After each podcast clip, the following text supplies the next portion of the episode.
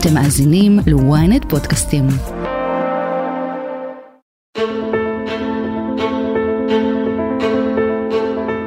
לאורך שנות קיומה של מדינת ישראל היו לא מעט עסקאות חילופי שבויים של חיילים שנפלו בשבי או גופות של חללים מול צבאות ערב. The Egyptians returned the bodies of nine Israelis killed in the Yom Kippur War and the remains of two Israeli agents hanged in Cairo more than 20 years ago. במהלך השנים ישראל מצאה את עצמה בלית ברירה מנהלת עסקאות לא מול מדינות, אלא מול ארגוני טרור.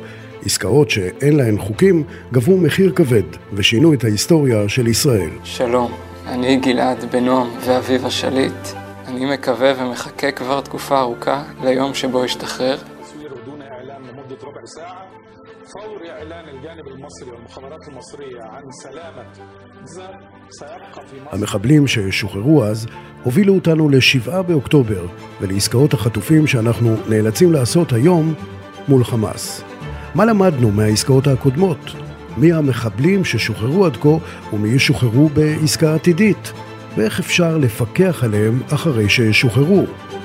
אני יוסי פישר, וזאת הכותרת. עינב חלבי, כתבתנו לענייני פלסטינים. בעסקת החטופים האחרונה שוחררו מעל ל-300 מחבלים. בואי תעשי לנו קצת סדר. מהם השמות הגדולים ששוחררו? בפעימות שקרו לאחרונה, הבולטים שבהם, קודם כל בואו נתחיל מבחינת אסירים בנים. רוב האסירים ששוחררו, אה, אנחנו מדברים על קטינים, בני 17, 18, 19. היה אסיר בולט אחד שבעצם הוא שוחרר והוא מהעיר רפיח, הוא בעצם היחיד שהוא שוחרר מרצועת עזה, הוא הסתנן לישראל, נתפס, נשלח לכלא בישראל, היו סביבו גם כל מיני טענות, אה, מפני שאנחנו עדיין מדברים על מלחמה, לפי האמנה הבינלאומית לא מחזירים אסיר משוחרר לאזור מלחמה, אז uh, היו גם טענות לאן הוא ישוחרר, ובסוף uh, הצלב האדום uh, שחרר אותו לרפיח, לעיר שלו, מפני שבזמנו uh, ישראל עוד לא התחילה את התמרון הקרקעי. זה היה חריג, אבל זה, זה היה אחד מעזה.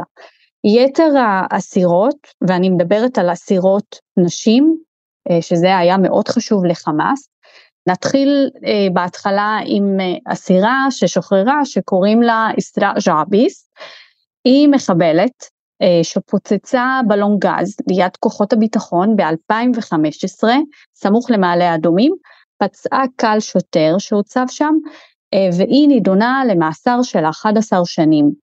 וגם שילמה 20 אלף שקל אה, פיצויים לשוטר, אותו שוטר שנפצע, היא ריצתה מבין כל השנים הללו שמונה שנים בכלא ושוחררה לביתה בשכונת ג'בל מוכבר שבירושלים. אז, אז מקודם אמרת שאסירות הנשים חשובות לחמאס, למה? מבחינת חמאס זה מאוד מאוד מאוד חשוב להם אה, לשחרר נשים אסירות. ויש לזה כמובן הרבה סיבות, אה, קודם כל מדובר בארגון טרור דתי וגם שמרן, שחשוב לו מאוד שנשים לא ישהו בבתי כלא ישראלים, אה, ושהוא ייחשב ש...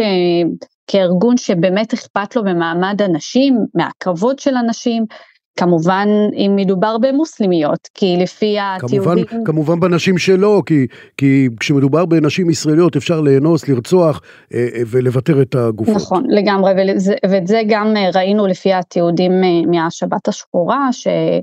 שהארגון לא ממש שמרן אה, ביחס לנשים שאינן מוסלמיות, אז זה מאוד אה, בולט בארגון הזה, לכן חמאס הקפיד מאוד ללכת לפי האמירות של אנחנו נרוקן את בתי הכלא הישראלים מנשים אסירות, אה, חשוב לנו שיה, שיהיו בבית אה, ושכן יעזרו במה שנקרא או ההתנגדות העממית, אבל שיהיו לצד ולא בחזית, שלא ילכו לכלא, שהם יעזרו למרצחים או למחבלים. אה, זאת בעצם הטענה של חמאס, אה, מה שמוביל אותם, וכאן אני חייבת להזכיר גם אה, שיש יחידת נשים של הזרוע הצבאית של חמאס, שראינו לאחרונה כשהתבצעו כל פעימות מסירת החטופים של הילדים של החטופות והילדים הישראלים לידי הצלב האדום, לפי מה שהבנו מכל מיני חוקרים, האנשים הללו של חמאס טיפלו באותם ילדים ובחטופות, הן נחשבות מהיחידת הנשים של חמאס, כי זה חשוב לארגון שלא יהיו בעצם טענות של החטופות שנאנסו במהלך השבי, לכן הם מקפידים שיהיו נשים שיטפלו בחטופות, זה לפי מה שאני שומעת מערוצים כמו אל-ג'זירה וכל מיני ערוצים ערבים שאומרים שבעצם זה חשוב לחמאס שיהיו גם אה, נשים בתוך הזרוע הצבאית, לא כלוחמות אבל כמסייעות. ארגון שמסתמן ממש הומני ומרגש מאוד לשמוע כמה הם הומנים חיות האדם האלו, אבל בואי נחזור רגע ל, ל, לשמות הגדולים כן. או השמות הבולטים שישראל משחררת, ואחת mm-hmm. מהם היא אה, אני חושב הפכה אה, ממש אה, לסמל. Mm-hmm. סמל בניסיון לבזות את צה"ל, סמל אה, כמישהי שלא זורקת חשבון ועושה באמת כל מה שהיא רוצה עד שהיא מגיעה אה, לכלא. ואנחנו אה, מדברים כמובן על המחבלת תמימי.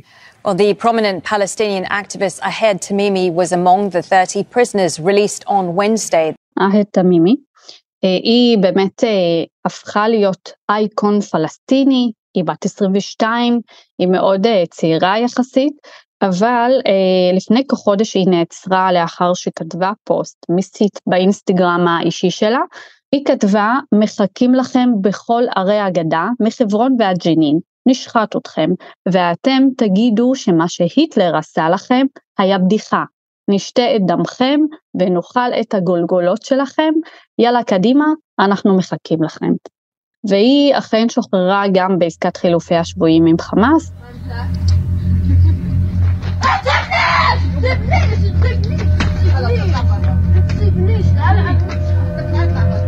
היא זכורה אה, גם בין היתר מסרטון שבו תעודה סותרת לקצין צה"ל ב-2017 אז היא נשלחה לכלא לשמונה אה, חודשי מאסר. עינב חמאס דרש לשחרר אותה ספציפית, או שזו בחירה של ישראל? כן, לחמאס הייתה אופציה לשלוח אה, רשימה של אה, אסירים ואסירות שהוא רוצה שכן לשחרר, והיא הייתה בכל הפעימות, כל פעם שלא שחררו אותה אז ביקשו אותה עוד פעם ועוד פעם, כי הם, הם עבדו בצורה מאוד חכמה, חמאס.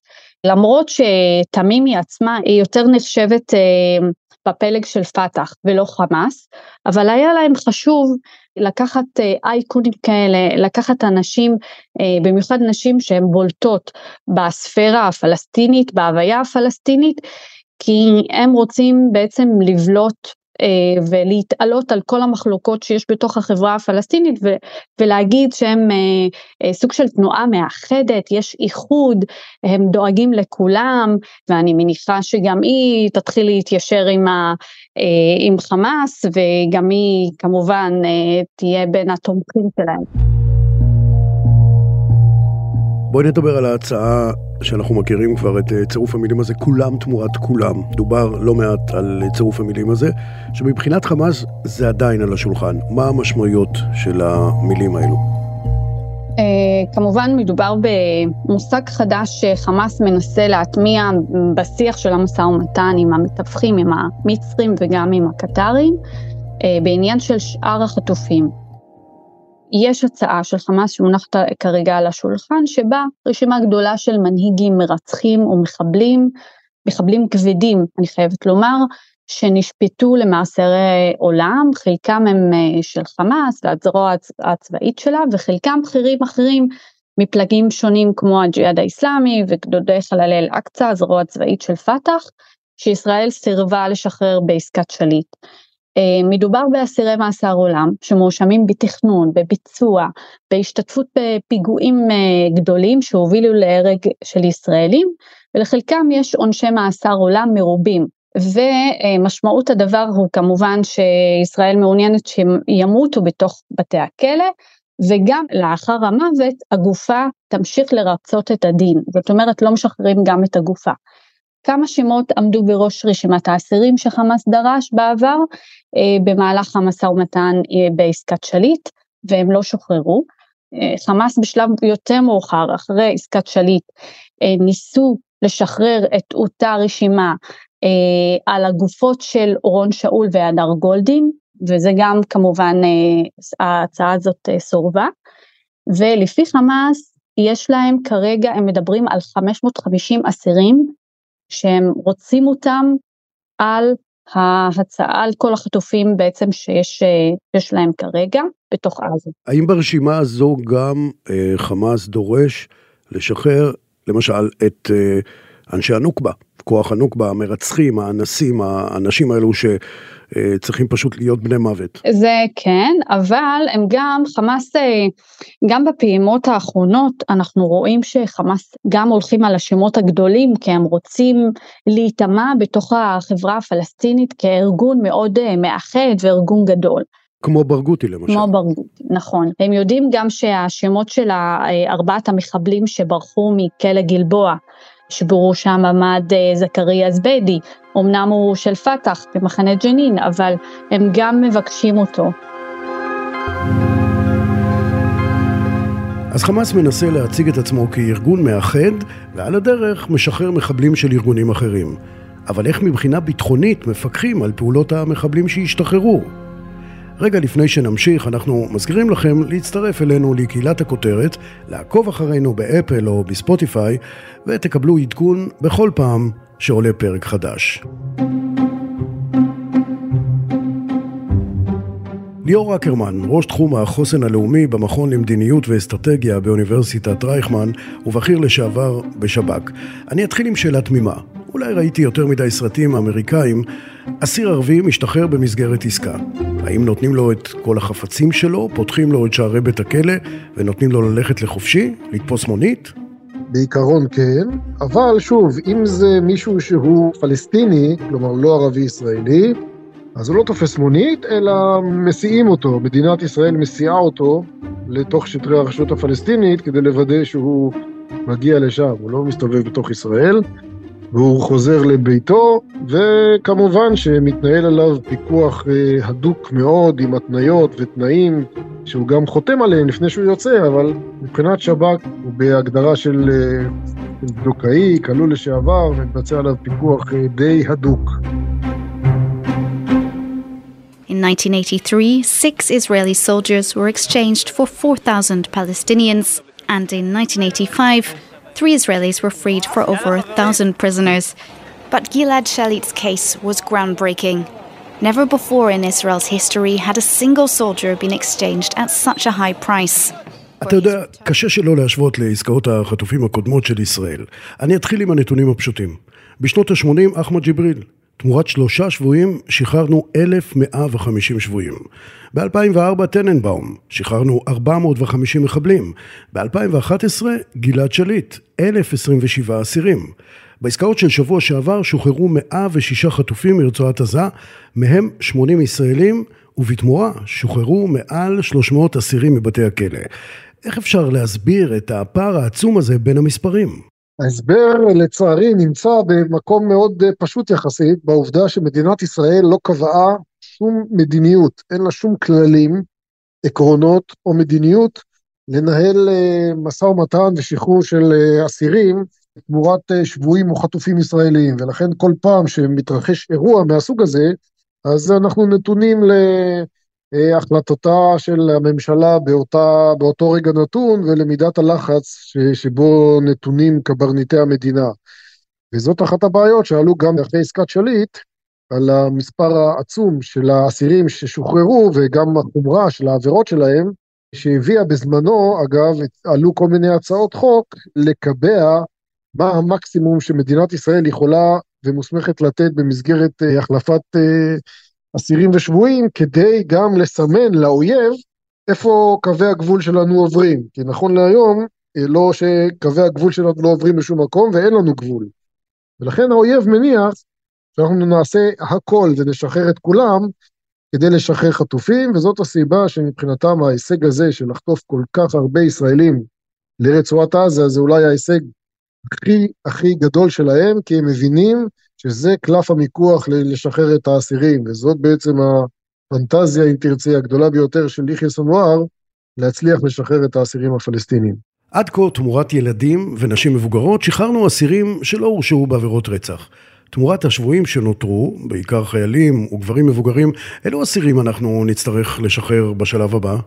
לצערנו הרב אין איזשהו סרגל קבוע או חוק ישראלי שקובע או מגביל את מה שאנחנו נותנים, יש הבנה היסטורית לכך שחיילים אה, שווים יותר, כי מאחר וחמאס גם רוצה להיתפס כסוג של אה, שווה כוח אה, מאוזן מול ישראל, אז הוא אומר חיילים הם שבויי מלחמה ולכן אנחנו מחליפים אותם תמורת השבויים שלנו.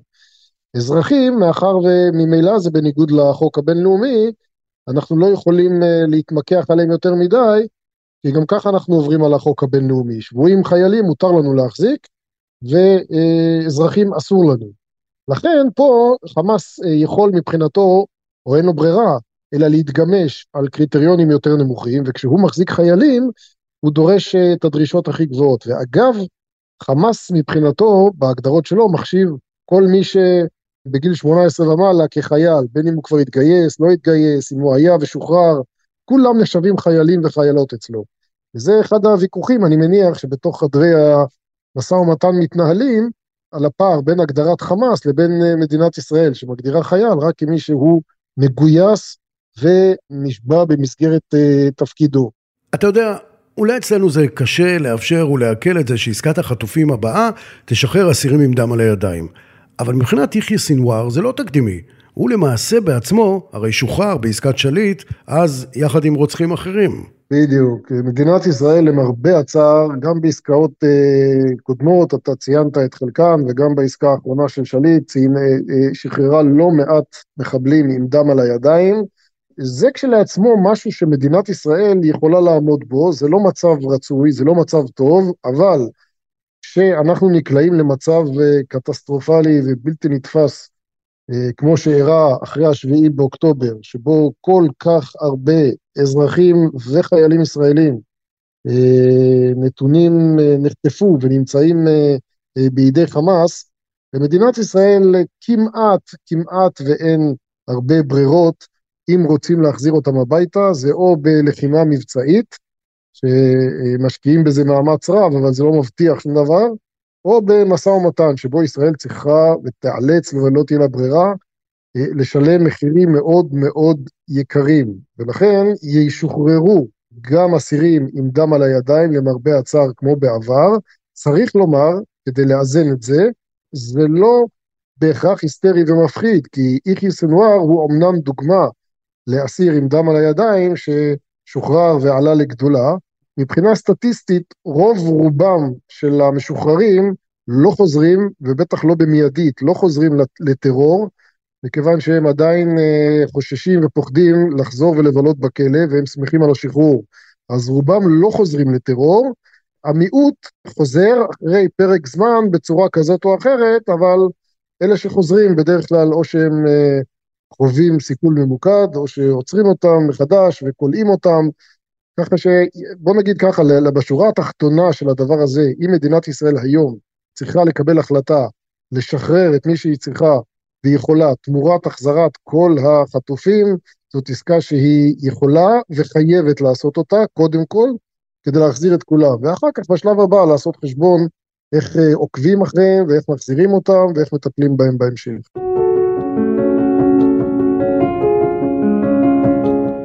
אז בואו נסתכל מה קרה בדיעבד, לפחות מעסקת שליט. המיעוט הוא מי שהמיט עלינו חורבן.